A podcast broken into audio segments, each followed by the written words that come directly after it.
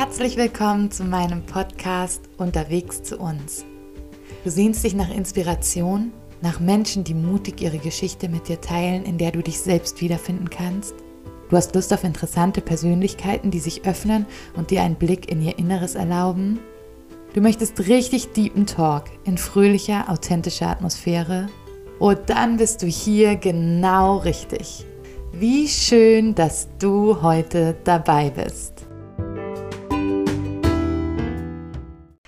Herzlich willkommen zu einer neuen Folge Unterwegs zu uns. Einige von euch haben es vielleicht auf Instagram mitbekommen.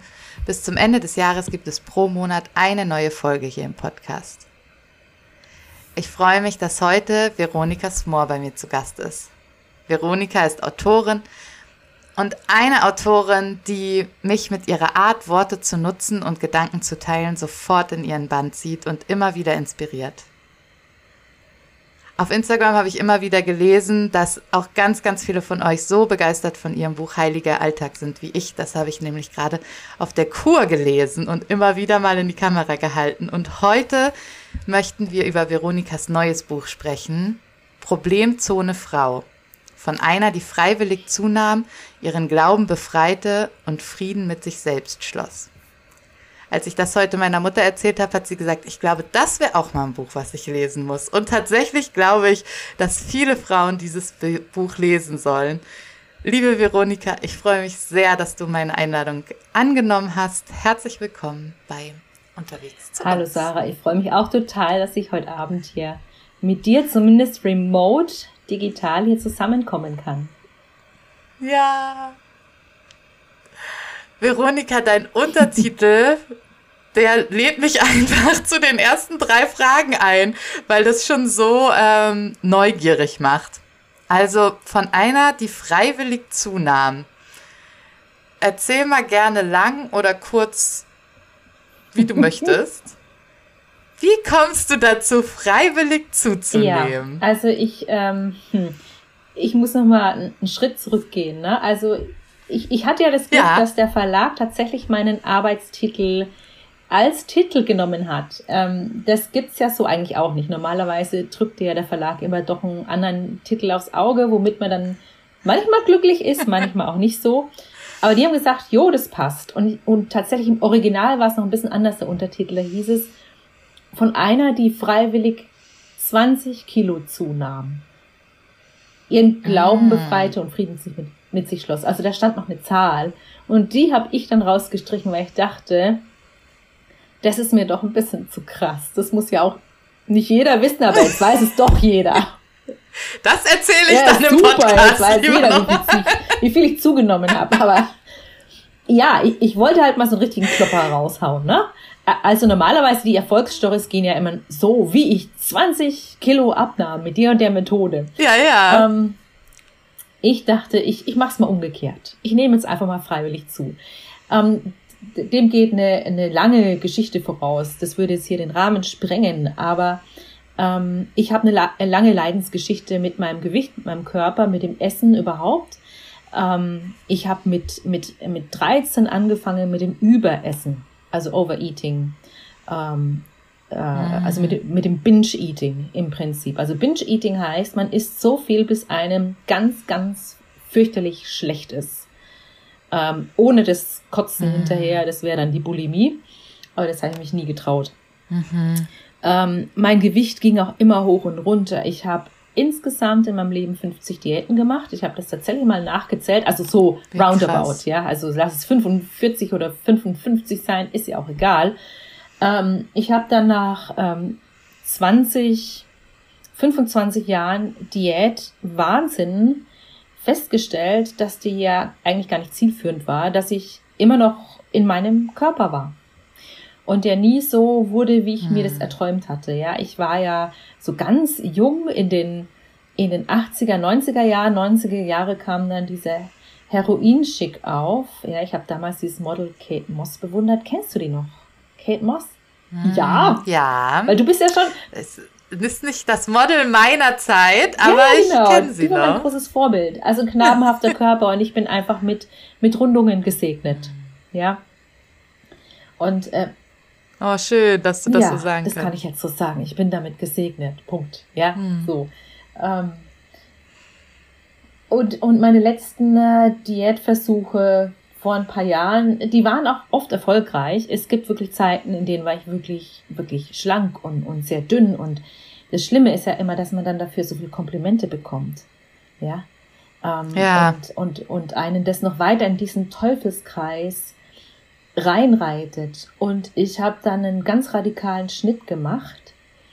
So ungefähr vor fünf Jahren habe gesagt, ich möchte jetzt meinem Körper endlich erlauben, all das essen zu wollen, was ich ihm immer verweigert habe. Also ich kannte eigentlich mein, fast mein Leben lang nur zwei Extreme. Entweder das ähm, Essen, bis mir schlecht ist, oder die totale Restriktion.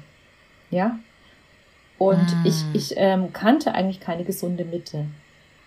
Und äh, das beschreibe ich auch im mhm. Buch, dieses Restriktionspendel.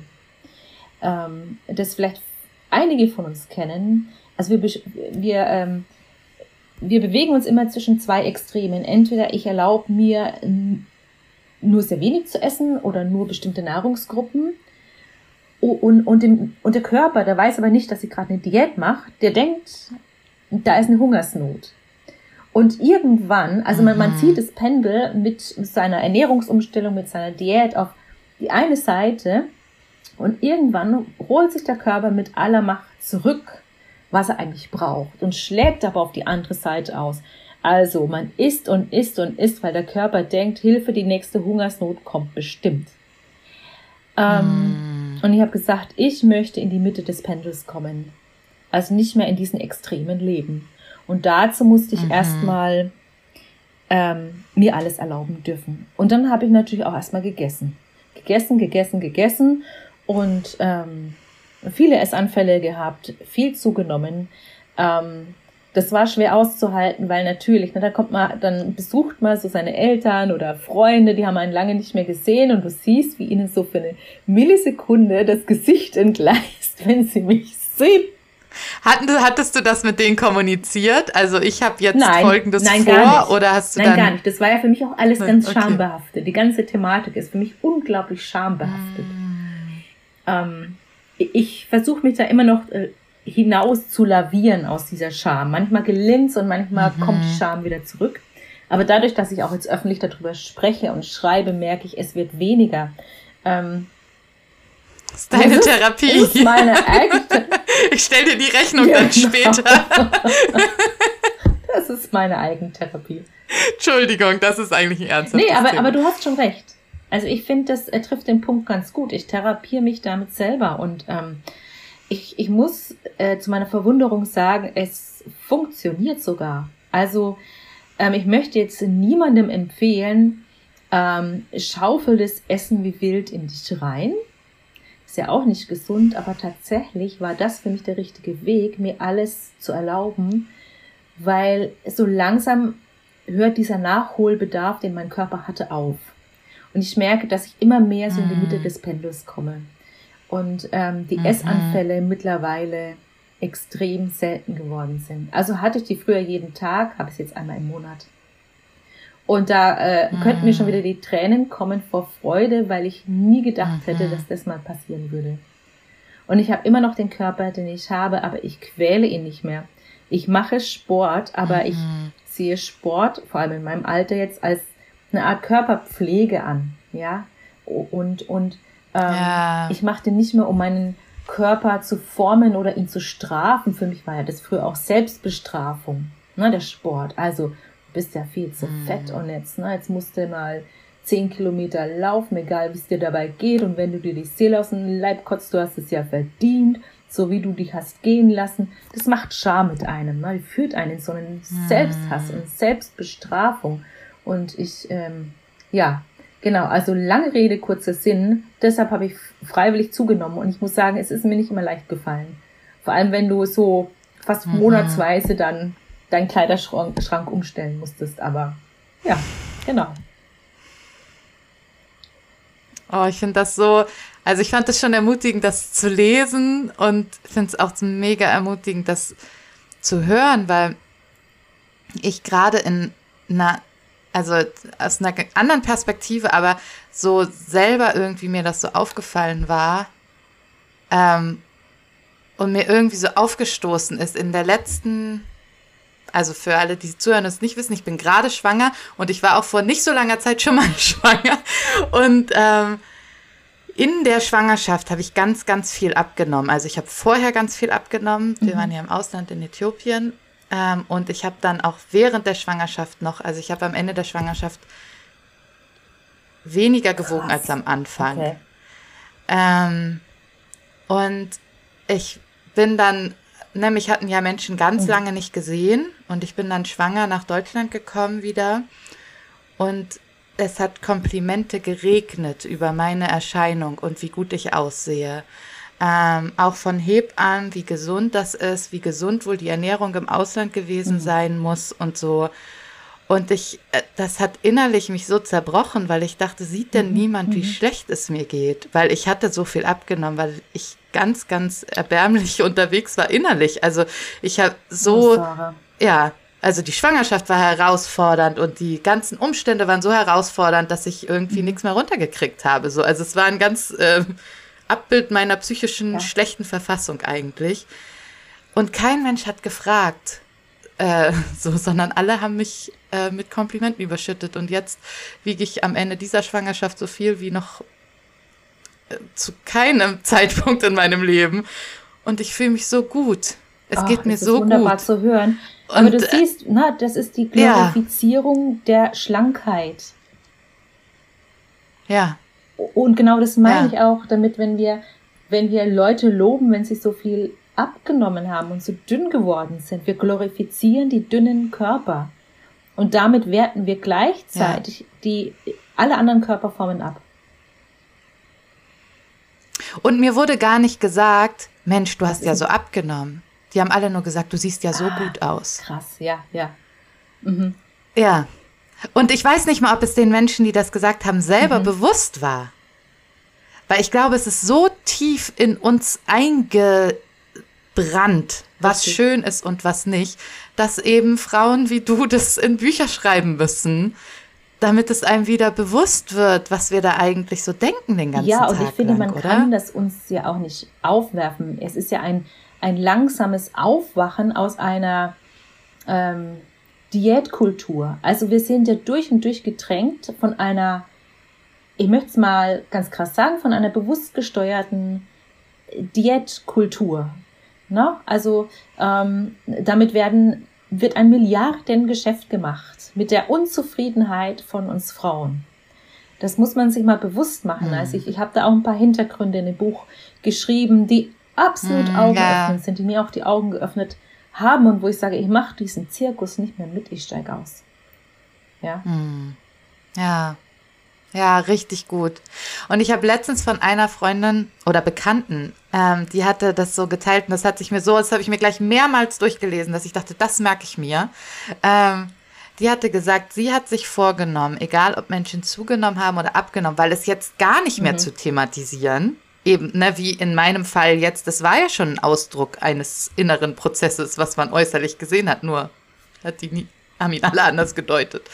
Sie gesagt, sie versucht sich angewöhnt, anzugewöhnen zu sagen, ich habe mhm. also nahestehenden Leuten, nicht jetzt der Supermarktverkäuferin, ich habe beobachtet, dass sich dein Gewicht verändert hat. Ist das für dich eine Herausforderung mhm. oder geht es dir gut?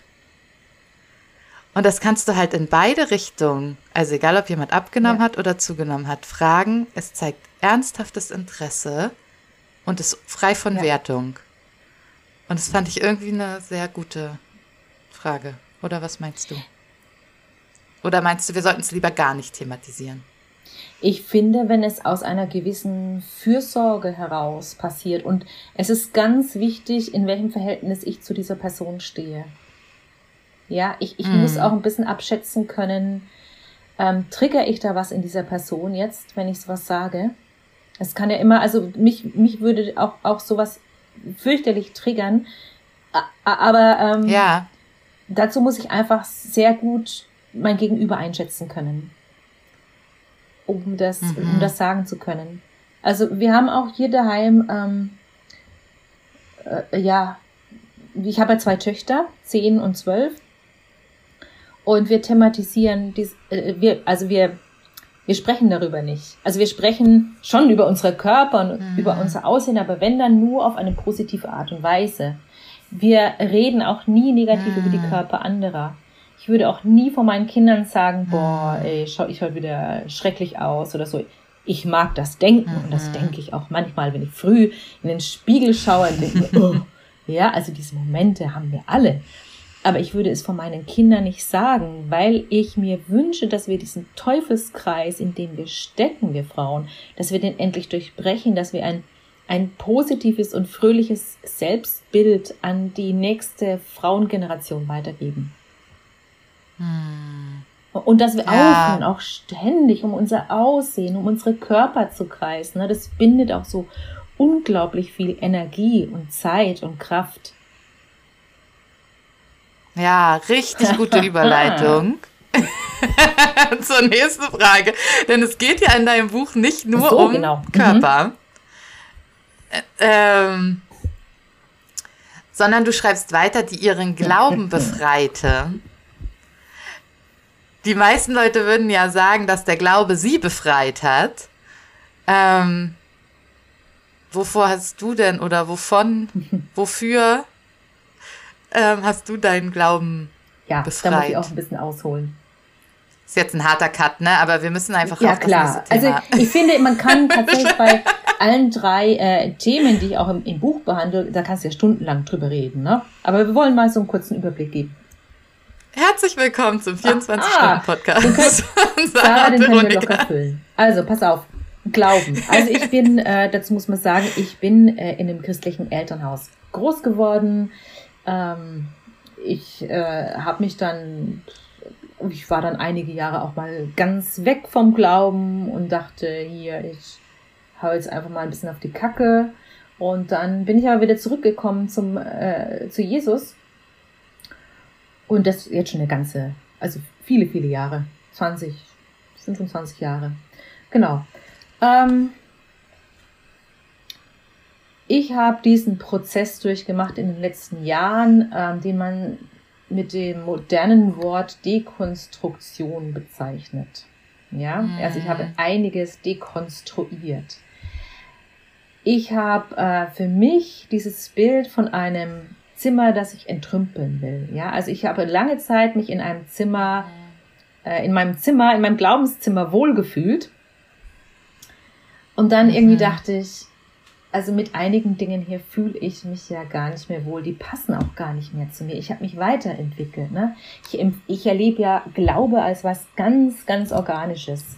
Und, ähm, mhm. und dann entrümpelst du dein Zimmer. Ne? Was machst du? du? Du stellst erstmal radikal alles nach draußen und, und ähm, unterziehst allen Dingen einer gewissen Prüfung. Und dann dürfen nur noch ausgewählte Dinge zurück mhm. ins Zimmer, beziehungsweise du holst dir neue Dinge mit rein. So ein, so ein Mix aus Neu und Alt. Ne, das findest du auch in, in meinem richtigen Haus, ein Mix mhm. aus Neu und Alt und so ist mit meinem Glauben auch. Was ich entrümpelt habe, ähm, was ich rausgeschmissen habe, also was ich meinem Glauben befreit habe, sind mhm so einige Frömmigkeitsstile und auch eine gewisse Frömmigkeitskultur. Also zum Beispiel, mhm. nur mal ein Beispiel. Also ich habe mich schon immer unglaublich schwer getan mit diesen ganzen Worship-Dingens. Ne? Ich dachte immer, Mann, irgendwie, ich gehe da drauf einfach nicht so ab wie andere Leute. Ne? Ich hm, bin einfach auch sehr protestantisch geprägt, muss man dazu sagen. Mir war, mir war da schon immer unwohl, ja. Und ich habe oft an mir gezweifelt, an meinem Glauben, weil ich da einfach nicht so drauf abgehe und habe dann aber gesagt, gut, dann gehört das einfach nicht zu mir und nicht zu meiner Frömmigkeitskultur und dann lasse ich das einfach sein. Und es ist ja gar nichts Schlimmes passiert, ja? Ich finde, ich habe ja andere Möglichkeiten der Anbetung gefunden für mich. Und ähm, ja, im Zuge dieses Ausmistens habe ich einfach auch ein, ein Frauenbild ausgemistet, von dem man in vielen ähm, auch, auch eben sehr konservativ frommen Kreisen sagt, ein, ein biblisches Frauenbild. Ja, ähm, du hast ja selber auch schon ein Buch zu dem Thema geschrieben, du bist ja da auch ganz, ganz tief drinnen. Ja, manches ja, hat mich sehr erinnert. Ich habe mich natürlich mit den, mit den üblichen Bibelstellen auseinandergesetzt und mh, hm, bin natürlich keine Theologin, aber ähm, eines, was mich einfach sehr oder was unsere Ehe jahrelang belastet hat, war dieses biblische Ehemodell. Ne? Dass, dass der Mann führt und die Frau folgt. Da wirkst du doch so unterwürfig. Du, wir haben, es war ganz schlimm, weil ich immer meinem Mann vorgeworfen habe, du führst ja nicht richtig so, wie es ein Ach, du hast das echt am Anfang eurer Ehe so als so du, gegeben ich, angenommen? Ich wollte ja alles richtig machen ne, als junger Christ. Also auch ah. eine richtige, eine richtige Ehe führen. Und dann war ich immer stinksauer auf meinen Mann. Es hat viele Konflikte gegeben weil er nicht so gefühlt hat, wie ich dachte, dass er es tun sollte. Ja? Und ich, ich war halt ne, äh, äh, äh, rebellisch und dominant und ich bin auch, also von meiner Grundpersönlichkeit ja, was man sich so anhört, auch ne? ähm, sehr initiativ und, und, und auch dominant. Aber damals habe ich das als etwas sehr Negatives empfunden und dachte immer, ich bin falsch. Hm. Auch in Eheseelsorge wurde mir immer gesagt oder fast schon vorgeworfen, ne? also du bist zu dominant, du musst dich zurückhalten als Frau. Das habe ich einfach auch ausgemistet und, und, und ich muss sagen, uns geht es als Ehepaar sehr viel besser, wenn wir es einfach sein lassen, so wie wir sind. Ja, dass, dass mein Mann einfach hm. niemand ist, der, ähm, der ist ein sehr empathischer Mensch, der hört lange zu, der fühlt sich in Dinge rein, aber das ist jetzt keiner, der ähm, sich vorne hinstellt und sagt, so und so machen wir es, ja ähm, wir funktionieren einfach sehr viel besser als, als Team, denn als ja, biblisches E-Modell. Ja, ich, ich finde es ganz schwierig, das Menschen ja. überzustülpen. Das ist wie eine Schablone, in die die meisten sowieso nicht reinpassen. Meine Kinder haben letztens zu mir gesagt, also wir sagen manchmal hier, das ist ja auch in manchen Familien verpönt, ne, dass Eltern Autorität ausüben ihren Kindern gegenüber, aber mein Mann und ich sagen häufig, wir sind hier der Chef und du musst das jetzt machen, ja. weil das haben wir jetzt gesagt. So, ne? ähm, das ist nicht unser einziges Erziehungsmodell, aber das kommt mal vor, dass wir das einfach so klarstellen. Und dann hat meine Tochter letztens mal so reflektiert, hatte sie so einen Moment, dann meinte sie, ja, ihr seid ja beide hier Chef, aber Mama, manchmal habe ich das Gefühl, du bist hier ein bisschen mehr Chef. ja. Und dann habe ich kurz überlegt, wie schlimm ich das finde. Und Gott sei Dank konnte ich dann sagen, ja, okay, das ist so ihre Wahrnehmung. Da bin ich nicht weniger wert durch, auch wenn das in manchen biblischen Familienmodellen vorkommen. mein ja, Untergang okay. wäre. Die Frau, die das Wort ergreift. Ja, aber das habe ich ja, einfach. Dass man sich so schämt für wie man ja, ist, und, und, oder? Und das vermittelt einem ja, auch immer das, ähm, das Gefühl, ich, ich bin nicht richtig und ich muss mich noch mehr anstrengen. Ja. Und dieses, dieses, ähm, ich hatte eben auch oft, ja, in der Frauenszene das Gefühl, ich bin nicht richtig. Und, ähm, hm. und deshalb habe ich da einfach auch viel ausgemistet, weil ich sage, ich möchte, weißt du, Sarah, ähm, was mich einfach auch schon lange Zeit stört, ist dieses, wir müssen immer noch mehr werden und noch anders werden und uns ändern. Und ich dachte, warum darf ich nicht einfach auch mal sein? Ja? Mhm. Warum darf ich nicht einfach sein? Warum ja. muss ich immer noch irgendwas werden? Und ähm, ich habe mich, denke ich, auch von diesem ganzen Glaubensoptimierungskram getrennt. Ich habe da einfach keinen Bock mehr drauf. Mhm. Ja, und das ist irgendwie, also schade. Ich meine, ich denke schon irgendwie, aber da wirst du mir vermutlich auch nicht widersprechen, dass man schon auch eine, was in der Hand hat, irgendwie was aus seinem Leben zu machen oder sich irgendwie äh, weiterzuentwickeln oder an Charakterschwächen zu arbeiten ja. oder so, ne? Aber warum haben es in frommen Kreisen Frauen, die erstmal grundsätzlich unsicher sind und irgendwie leise, so viel leichter, eine tolle Ehefrau zu sein, als dominante, oh, laute Frau. Und das kann ich wirklich unterstreichen. Ich dachte auch immer, warum kann ich nicht so sein wie XY? Und es gibt ja diese Frauen, ich möchte das ja. auch überhaupt nicht schlecht reden. Also ich, ich wende mich auch, auch an alle möglichen ähm, Persönlichkeitstypen von Frauen in meinem, in meinem mm. Buch und ich wertschätze sie alle, aber halt ähm, ähm, ein, eine, eine Vorlage auf alle Frauen aufzuzwingen, äh, genauso wie Männer. Ne? Also es führt nicht jeder Mann gerne. Es gibt einfach auch, auch sehr, sehr ja. schüchterne und zurückhaltende Männer, die gerne die Führung der Frau überlassen. Und das ist auch in Ordnung. Ne? Ähm, wo war ich gerade? Ja, oder auch in unterschiedlichen Lebensbereichen hat halt jeder unterschiedliche ja, Begabung oder da hat der eine mal mehr zu sagen und dann der andere so, wieder im anderen und, Bereich. Ne? Und wir sehen das ja auch schon in, in der Bibel an den Typen, die uns da begegnen, die Frauen. Also das waren, das, also die, die genannt werden, das waren zum großen Teil keine, keine äh, stillen, zurückhaltenden. Ja? Mhm.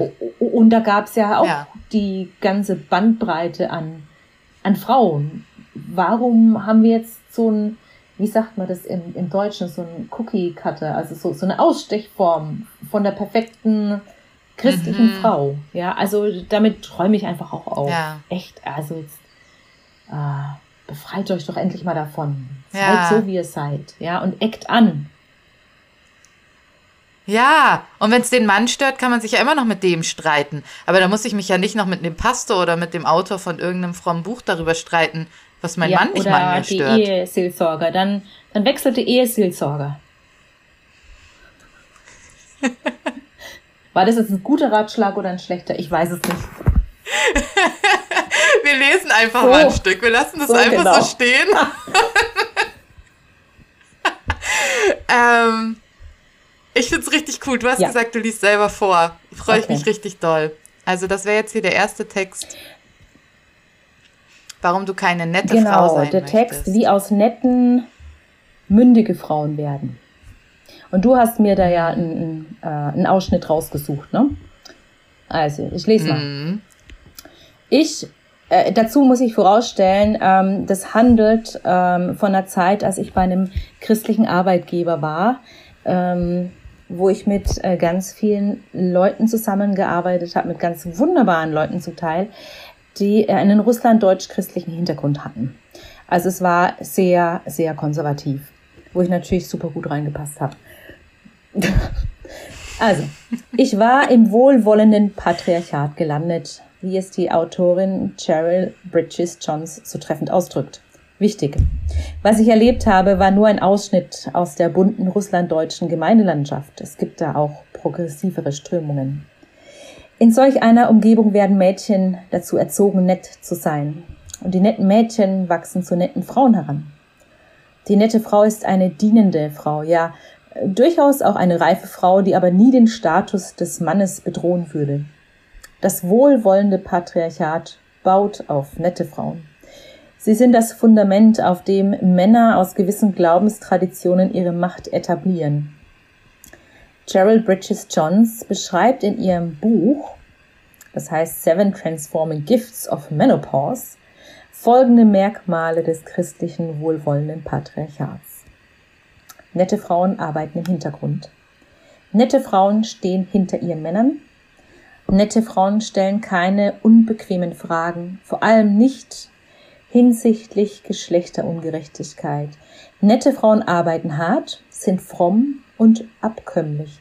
Nette Frauen bemühen sich darum, dünn, unsichtbar und still zu sein. Nette Frauen glauben, dass ihr Wert von den Männern kommt, denen sie dienen. Nette Frauen ordnen sich der gottgegebenen Leiterschaft unter, unter. Frauen sind sicherer unter dem Schutz von Männern. Frauen dienen Gott am besten unter der Leitung von Männern darf ich noch meine eigenen Erfahrungen mit dem wohlwollenden christlichen Patriarchat hinzufügen. Nette Frauen dienen Gott am besten in ihrer eigenen Welt, also in der Frauen- und Kinderarbeit. Nette Frauen hinterfragen Männer nicht und gewichten deren Aussagen richtiger als ihre eigenen. Nette Frauen tragen immer ein Lächeln im, Gesitz, im Gesicht. Nette Frauen benutzen niemals Schimpfwörter und achten auf ihren Ton. Nette Frauen geben nach, nette Frauen trinken und rauchen nicht. Gut, das lässt sich auch auf die Männerwelt ausdehnen, wird dort aber schneller verziehen. Einmal musste ich mir anhören, dass doch nur Huren trinken und rauchen. Außerdem sind sie immer züchtig angezogen und tanzen niemals um drei Uhr nachts auf wummernden Boxen. Nette Frauen sind selbstverständlich heterosexuell, verheiratet, haben Kinder und dienen Gott ohne zu klagen.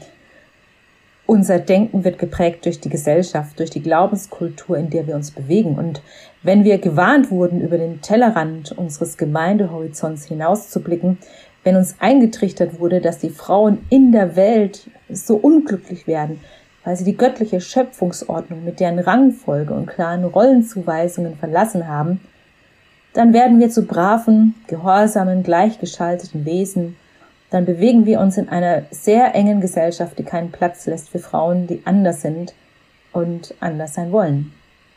Das Joch, welches in solchen Gemeinden den Frauen auferlegt wird, hat nichts mit einer gesunden Entwicklung hin zu einem mündigen, eigenverantwortlichen Glauben, sondern mit Kontrolle zu tun.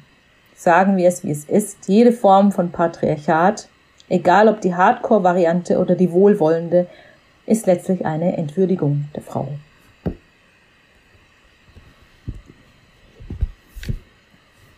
Hm. Bitte. Danke, das war richtig schön, das aus deinem Mund zu hören. Ähm, ich überlege gerade, ob wir diese Frage, die ich jetzt hier eingeschoben habe, na, vielleicht, wenn du was dazu sagen willst, dann sagst du es oder sonst liest du noch die nächsten äh, drei Sätze weiter ähm, aus einem anderen mhm. Absatz. Ähm, ja, kann ich auch machen. Dann, weil ich denke, wir haben schon ein bisschen was dazu gesagt, aber vielleicht möchtest du auch noch was dazu sagen. Also meine Frage wäre gewesen, warum du nicht mehr diese nette Frau sein willst. Ich weiß nicht, ob ich das jetzt nur schon beantworten könnte, weil mhm. ich dein Buch mhm. zum großen Teil gelesen habe oder weil wir gerade schon länger darüber gesprochen ja, haben. Ja, also im, im Grunde trifft es genau das, was wir schon gesagt haben. Also ich will ähm, nicht mehr ein Stück meines Wesens verstecken müssen. Ja. Und äh, ich denke, äh, wir werden halt auch zum Nettsein erzogen. Ne? Also hm. zumindest war es in meiner Generation noch. Also ne, wir wurden zum Nettsein erzogen, das heißt keine Widerworte geben, unsere Wut verstecken, unsere Wut zügeln. Ähm, Jungs hatten es da oft leichter, ne? Aber wir waren einfach hm. noch brav und das braucht eine Zeit, um das auch wirklich abzulegen oder zumindest ähm, ja seine Persönlichkeit kennenzulernen und die, die auch rauszulassen. Hm. Ja. Jetzt fällt mir doch noch was dazu ein, was du nämlich auch schreibst. Das habe ich jetzt hier nicht äh, rauszitiert, ähm, aber das waren ähnliche Worte wie die, die ich auch damals in meinem äh, Buch gewählt hatte, nämlich dass ja die Frauen, die wir alle bewundern, eigentlich selten nett waren. Also die Frauen, die jetzt so irgendwas verändert haben in der Gesellschaft, ne? die damals für die Rechte von mhm. Frauen, für Wahlrechte gekämpft haben, für, keine Ahnung, sich dafür engagiert haben, dass Sklaverei abgeschafft wird. Also diese Frauen, das waren ja, ja nicht die netten Frauen. Und, und ähm, zu denen schaue ich auch auf. Aber ich habe genauso auch ähm, viele Vorbilder ähm, an Frauen, die eher zurückhaltend sind ja, die wirklich, also die wirklich von dem Wesen her wirklich nett sind. Nicht, weil sie denken, sie müssen sein, sondern weil sie es wirklich sind. Mhm. Also ähm, da, da möchte ich denen auch nicht, nicht Unrecht tun ne? und sagen, ja, du bist ja nur nett, mhm. weil du so konditioniert bist.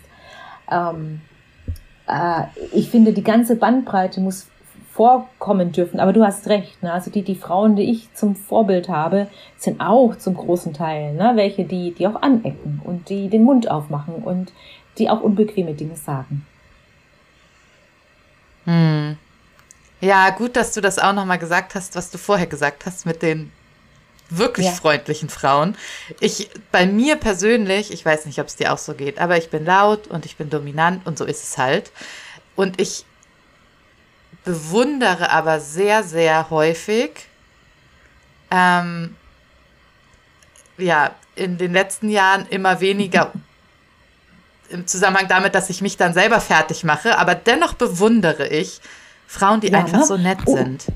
Also die auch ja, einfach so zufrieden sind und so freundlich und denen es nicht so schwer fällt, nicht laut ihren Kindern und ihrem Mann gegenüber zu werden und die nicht immer denken, sie müssen was dazu sagen, so, sondern die sich das einfach mal anhören. Also ich, aus tiefstem Herzen bewundere ich diese Frauen.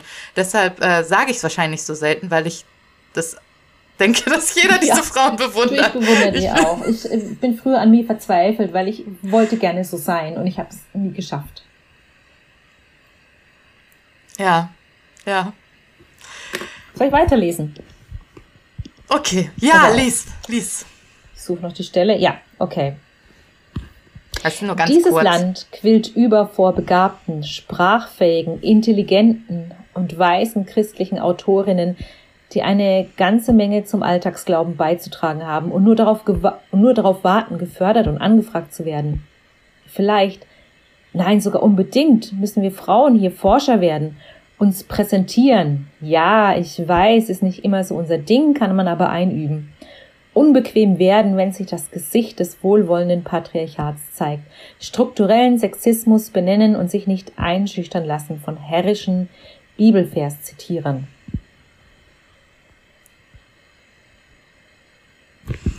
Ja, das Wort hat mich irgendwie äh, ja, getriggert, ne? das mit dem Bibelvers zitieren. Ähm, und ich weiß, ich weiß gar nicht, in dem Buch oder in einem anderen von dir, oder vielleicht hast du es auch häufiger erwähnt, dass du nicht Theologie studiert hast und keine mhm. Theologin bist. Ähm, und ich habe Theologie studiert und mein Mann auch. Unser Wohnzimmer hat irgendwie alle möglichen hebräisch-griechischen Lexikas hier. Ähm, und ich habe jetzt nicht Hebräisch und Griechisch gelernt, deshalb denke ich immer, ich habe nur so Halbtheologie studiert, was natürlich nicht ganz stimmt. Ich habe jetzt schon auch fertig gemacht. Aber zur Not habe ich auch immer noch einen Mann, der das kann. Äh, und ich würde sagen, wir sind hier ein relativ bibelfestes äh, Haus. Und trotzdem lässt mich das, je länger ich mich damit beschäftige, mit der Bibel, mit der Auslegung von diesen wahnsinnig vielen Worten, immer weniger zu einer Bibelverszitiererin werden und immer mehr Fragen stellen. Also Theologie zu studieren das sage ich jetzt einfach mal so, weil ich finde, dass wenn man sagt, ich habe Theologie studiert, wie so ein Stempel, so, ja, das habe ich abgeschlossen, damit bin ich fertig. Also damit ist man ja niemals fertig. Und das führt mich, umso mehr ich weiß, immer mehr an dem Punkt, dass mir bewusst wird, wie wenig ich eigentlich weiß. Ähm, und dass eigentlich nur so ein ganz harter Kern wirklich safe ist und ganz, ganz viel sehr mhm. diskutierbar ist. Ähm, was denkst du, warum stellen sich dem Feminismus, ich sag's jetzt, nenne jetzt einfach mal dieses Wort so, ähm, das böse F-Wort. Ähm, warum stellen sich so viele Bibelverszitierer dem Feminismus entgegen? Was ist daran so beängstigend? Hm. Also, äh, tatsächlich, ähm, das frage ich mich auch. Ich habe darauf keine ähm, endgültige Antwort. Ich glaube, es hat zum Teil was mit Machtstrukturen zu tun, dass man ähm, Machtstrukturen bedroht sieht. Ähm, dem liegt natürlich auch ein, ein verheerendes Frauenbild ne, zugrunde. Also die Frau war ja von der Antike her gesehen kein richtiger Mensch ja, sie, sie war ja eigentlich ein unfertiger oder ja, verkrüppelter Mensch. Ne? Also ich glaube, Aristoteles hat den Quatsch hm. verzapft. Hm. Und, und naja, Luther ja, hat auch noch so ein paar Ich wollte gerade sagen, im Mittelalter wurde es nicht besser, eher schlimmer. Dann kam das mit den Hexenverbrennungen, also Frauen. Ähm, ne, ne, ich habe ja auch mal, das beschreibe ich ja auch in dem Buch, ähm, ich habe ja sogar mal in der Predigt gehört, ne, dass gerade wir Frauen so aufpassen würden, weil wir eben so schnell der Sünde verfallen, weil uns einfach der Makel der Ursünde so arg anhaftet. Also wir tragen eine Gefahr in uns. Ja, also das ist durchtränkt eigentlich von einer zutiefst, äh, von einem zutiefst frauenverachtenden Bild. Und äh, ich glaube, dass da was, was mitschwingt. Ja, wenn wir Frauen jetzt sagen, ja, zum Kuckuck nochmal, wir wollen jetzt die gleichen Rechte haben. Ich glaube auch, dass, ähm, dass es auch was mit dem Thema Abtreibung zu tun hat. Das wird ja oft in die gleiche Schale geworfen. Feminismus, Abtreibung, mm. oder? Ja, der, ja, das, das stimmt. Das sind viele. Aber ich finde, das ist an vielen Punkten so. Also Feminismus, ich habe auch lange gebraucht, dass ich mich mhm. so bezeichnen kann als Feministin, weil ich immer dachte, ich sage dann zu allem Ja, was jemals irgendeine Feministin gesagt hat. Es ist ja so, als würdest du sagen, ja, ich bin Christin und damit sage ich zu allem Ja, was Christen ganz jemals genau. gesagt und, und haben. Das ist ja auch, das ist ja ein ganz breites Spektrum, genau wie bei uns Christen. Du hast die ganzen Denominationen und genauso ist es im Feminismus, da gibt es unglaublich viele, viele Abstufungen. Ich hätte mich früher auch nicht getraut, mich als Feministin zu bezeichnen, aber eigentlich war ich schon, schon immer eine. Ja.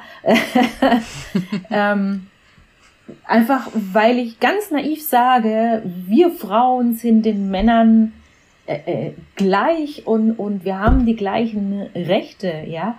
Ähm, ja, aber ich, ich denke, dass da einfach auch, auch vieles mit reinspielt, was einfach auch gegen, gegen den Geist der Bibel spricht und deshalb wird dann gleich alles in einen Topf geworfen. Das ist halt sehr angstbehaftet. Man hat davor auch ein bisschen Angst, ne? Was passiert, wenn wir das zulassen? Kommt dann der mhm. große Dammbruch? Mhm. So. Ja, und ich habe auch das Gefühl, dass es so also für mich zumindest in meiner Welt, ich weiß nicht, ob es in deiner Welt auch so ist, ähm, dass auch ganz viel mit dem Glauben, den eigenen Glauben zu mhm. befreien, ja. zu tun hat. Also diese Angst, einige Bibelverse nicht mehr so wörtlich zu nehmen, wie man es bisher getan ja. hat. Und dann die Angst, dass dann das ganze Kartenhaus zusammenbricht. Was ist dann noch was ist dann noch, ja. was bleibt dann noch?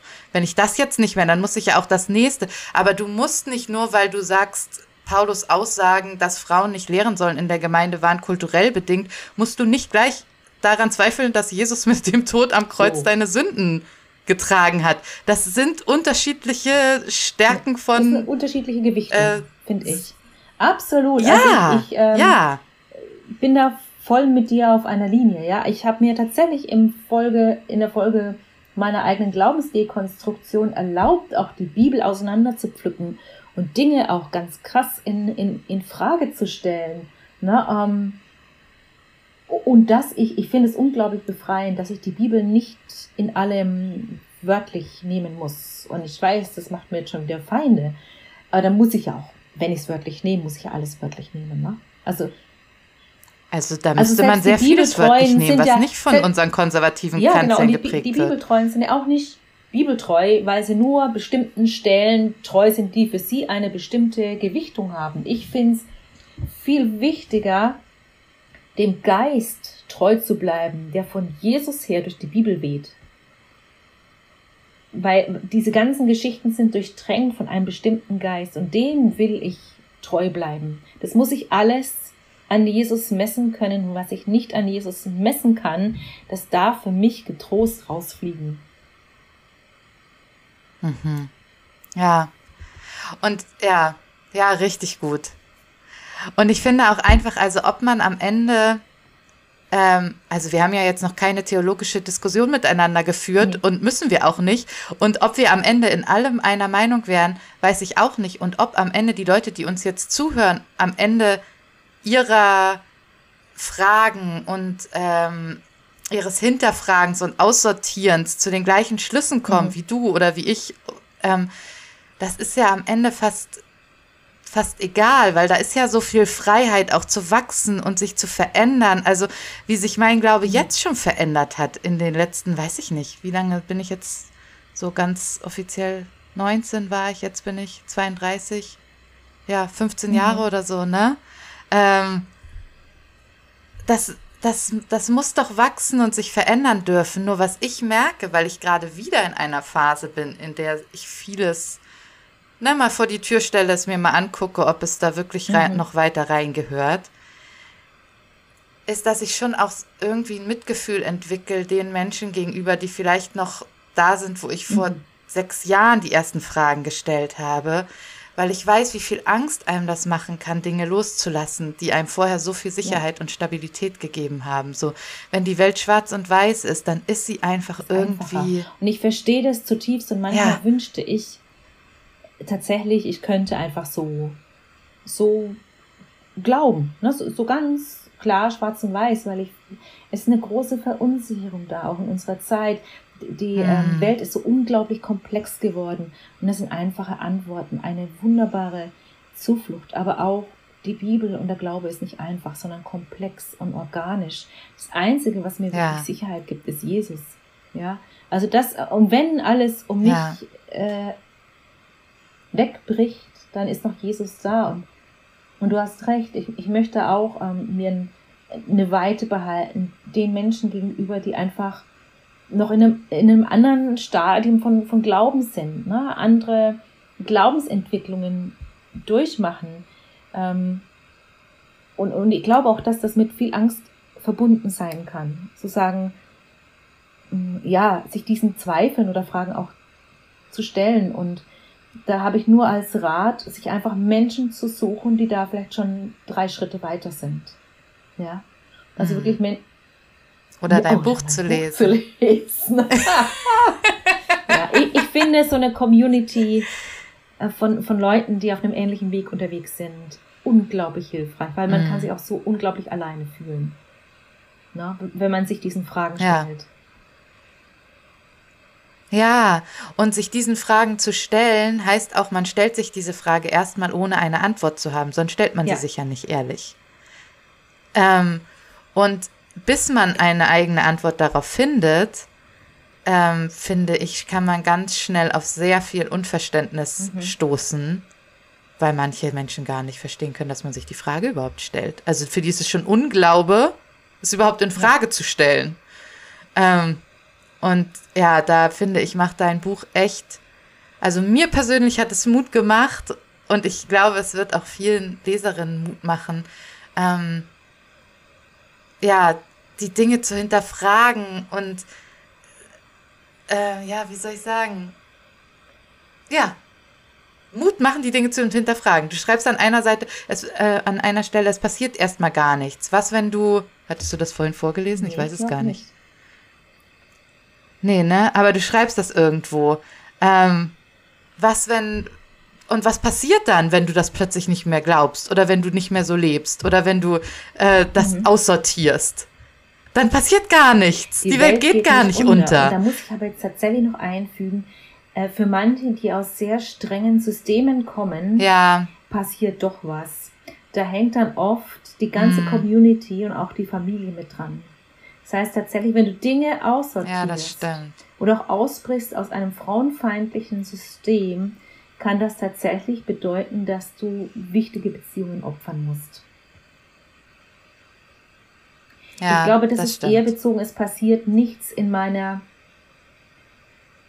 also zumindest war es für mich so, es passiert nichts in meiner Beziehung zu Jesus. In deiner Gottesbeziehung. Im mm. Gegenteil, die ist noch viel, viel enger und authentischer geworden dadurch. Mhm. Ich glaube, das war eher auf so einer Glaubensebene, aber, ah, ja, ja, ja, aber in, in, deinem physischen Dasein, da können sich tatsächlich Dinge verändern und das macht natürlich, das ist natürlich auch ein großer, äh, ein großer Schritt. Ja. Und auf der anderen Seite, was ist das für ein System, in dem du bist, wenn solche, wenn nur, dass du Dinge anders mhm. glaubst oder in Frage stellst, solche ja. Konsequenzen. Und deshalb brauchen Frauen für sichere Orte. Hat. Also gerade solche Frauen, die aus solchen Systemen raus mhm. wollen ähm, wenn von euch da draußen jemand zuhört, dann ähm, äh, äh, sucht euch Hilfe. Also macht es nicht alleine. Ihr braucht da echt ähm, äh, einfach ein paar Leute, die euch da den, den Rücken stärken und die für euch da sind und euch auffangen. Ja. Gut, dass ja, das du das gesagt hast. Weil so einfach ist es für manche, glaube ich, nicht. Ja. Ja, das stimmt. In meiner genau, Welt ist das so Welt. einfach. Aber es gibt noch ganz viele andere Welten, von denen ja. wir gar keine Ahnung haben. Ja. Ja, ja.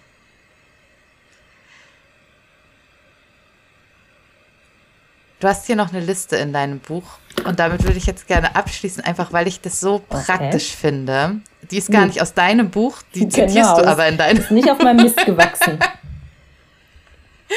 ähm, aber dass du sie zitierst, äh, finde ich richtig, richtig gut, ähm, weil ich finde, dass es Aussagen sind, die ähm,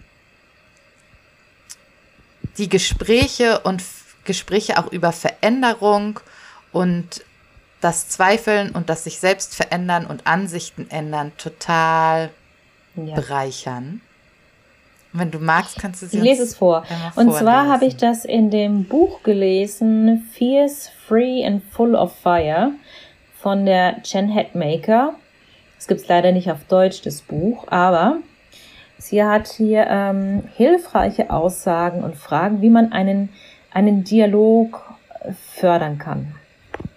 Sie schreibt folgendes, folgende Fragen oder Aussagen. Ich arbeite noch daran, das alles selbst zu verstehen. Möchtest du eine Liste von Quellen, aus denen ich lerne? Ich stelle Fragen, ich habe nicht alle Antworten. Hast du dir nicht auch schon diese Fragen selbst gestellt? Ich sehe deine Besorgnis, ich verstehe, wie sich Veränderung anfühlt. Erzähl mir von deinem Unbehagen, Hast du schon einmal einen Entwicklungsschritt in deinem Glauben gemacht? Haben sich deine Gedanken über Gemeindestrukturen schon einmal weiterentwickelt? Ich glaube an deine guten Absichten, bitte glaube du auch an meine. Ich bin immer noch dieselbe Person, die du liebst. Hm. Und ich glaube, dieser letzte Satz ist auch das, was Gott aus der anderen Richtung sagen würde, du bist immer noch dieselbe Person, die ja. ich liebe. Egal oh, wie du ah, dich veränderst ja, oder, genau.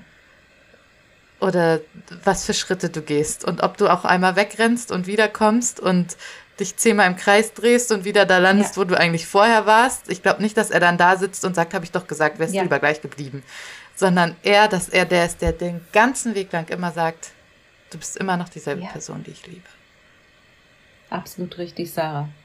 Hm. Ja. Du sagst, du hast mit dir mhm. Frieden mhm. geschlossen. Ich habe ja gesagt, wir müssen alle drei Ta Teile deines Untertitels. ja. Kannst du uns ein Vorherbild, hast du uns mhm. ja schon ein bisschen vor Augen gemalt, wo du so herkommst.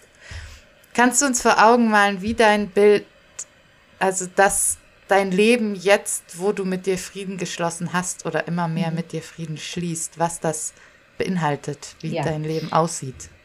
Genau, also diesen lebst. Frieden, ähm, ich muss sagen, den habe ich nicht immer. Also es ist nicht so, dass man sich das einmal erarbeitet hat, diesen Frieden mit sich selber und dann ist gut und sie lebten glücklich bis an ihr Lebensende. Ja, der Frieden und ich. Ach, Veronika, jetzt wollte ich gerade dein Buch kaufen. und jetzt? fürchterlich enttäuscht. Nein, diesen Frieden muss man sich natürlich auch immer wieder neu erkämpfen. Der wird einem auch natürlich immer wieder genommen. Ne? Ja. Gerade wenn man auch in Frage gestellt wird oder wenn man angefeindet wird oder wenn die eigenen Stimmen einen runtermachen. Ähm, also auf der einen Seite habe ich ja schon geschildert, ich habe Frieden mit meinem Körper geschlossen. Das ist ein ganz, ganz wichtiger Friede, ja. Und ich glaube, dem ist auch ganz viel anderes, ähm, anderes gefolgt. Also dieser Frieden mit meinem Wesen, mit meiner Persönlichkeit, dem musste auch erstmal vorausgehen, dass ich meine Persönlichkeit kennengelernt habe. Also ich hatte immer ein Bild von mir, wie ich sein mhm. sollte, und habe es natürlich nie, nie erreicht. Das schildere ich auch so ein bisschen im Buch. Ähm, und als ich dann mich auf die Suche gemacht habe, wie bin ich denn eigentlich wirklich, dann erst konnte ich Frieden mit mir schließen, weil ich darin auch so viel Wertvolles ähm, entdeckt habe. Ich bin gar nicht die extrovertierte Person, die ich immer vorgegeben habe zu sein. Also man glaubt es nicht von mir, aber ich bin eigentlich mm. eher auch der, auf der hochsensiblen, ja. introvertierten Seite. Das bedeutet ja nicht, dass man schüchtern und still mm. ist. Nicht, nicht zwangsläufig. aber ich bin in diesem Spektrum angesiedelt und als ich das ähm, zum ersten Mal gehört habe von der Therapeutin, das, das ist mir wie Schuppen von den Augen gefallen. Plötzlich hat so viel Sinn gemacht in meinem Leben.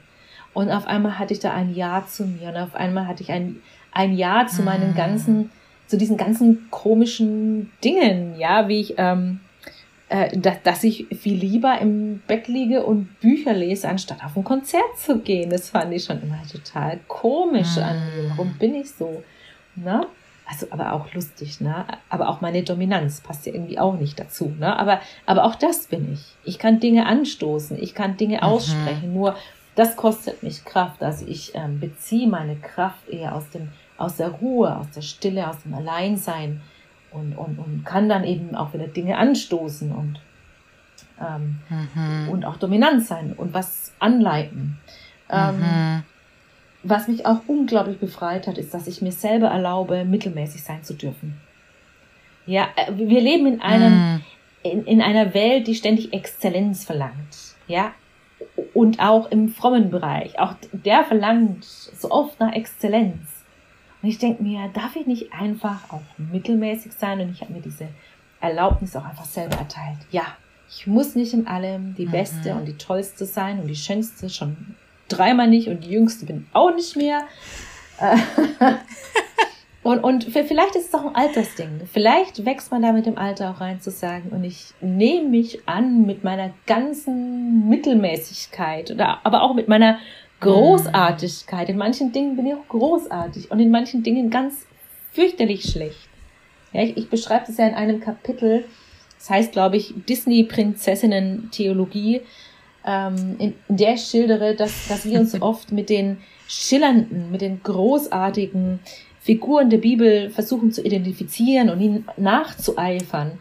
Und dabei haben wir doch immer nicht nur, wir sind nicht nur immer die großartige Esther, sondern wir sind auch gleichzeitig der Prophet Jona, der davonrennt und murrt und mault und, und einfach eine ganz fürchterliche Persönlichkeit hat, wie ich finde. Ja? Wir sind immer beides. Na, und wir sind auch, also viele von uns müssen auch die hunderte Leute sein, die Moses so. hinterhergegangen sind in die Wüste. Also es können ja, nicht genau. alle Moses Ganz sein. Genau. Es gibt ja so viele Abschnitte in der Bibel, da, da passiert ja jahrhundertelang gar nichts. Da ist man einfach seinem Alltag nachgegangen, ne?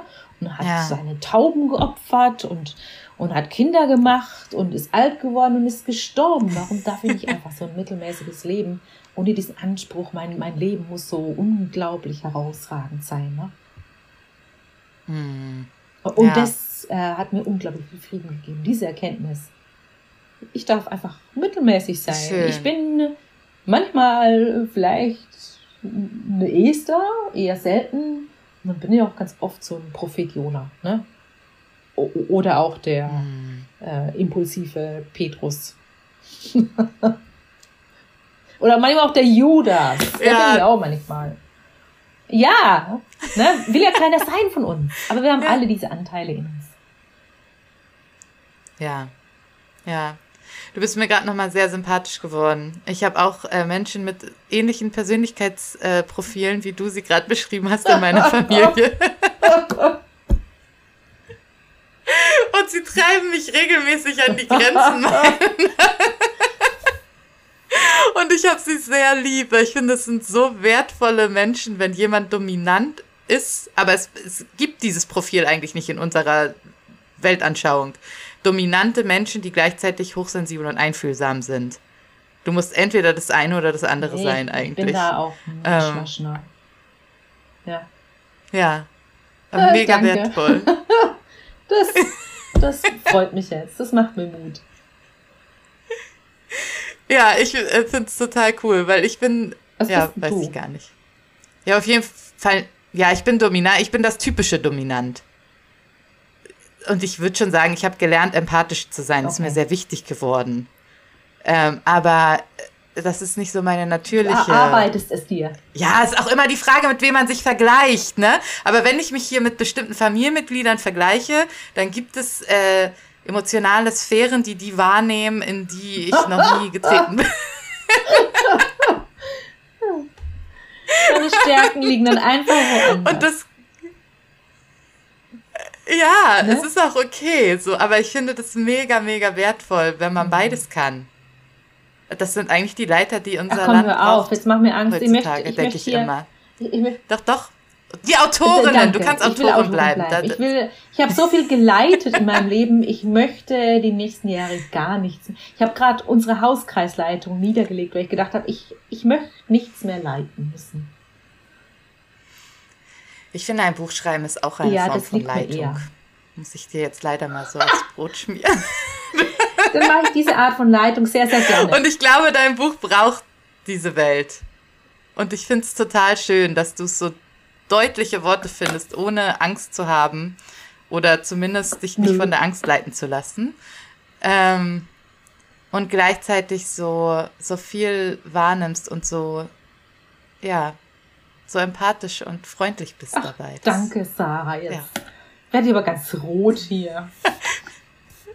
Ja, jetzt, jetzt müssen wir auch aufhören. Mit der, weißt du, es ist auch viel zu lang geworden, dieser Podcast. Ja, jetzt ist gut.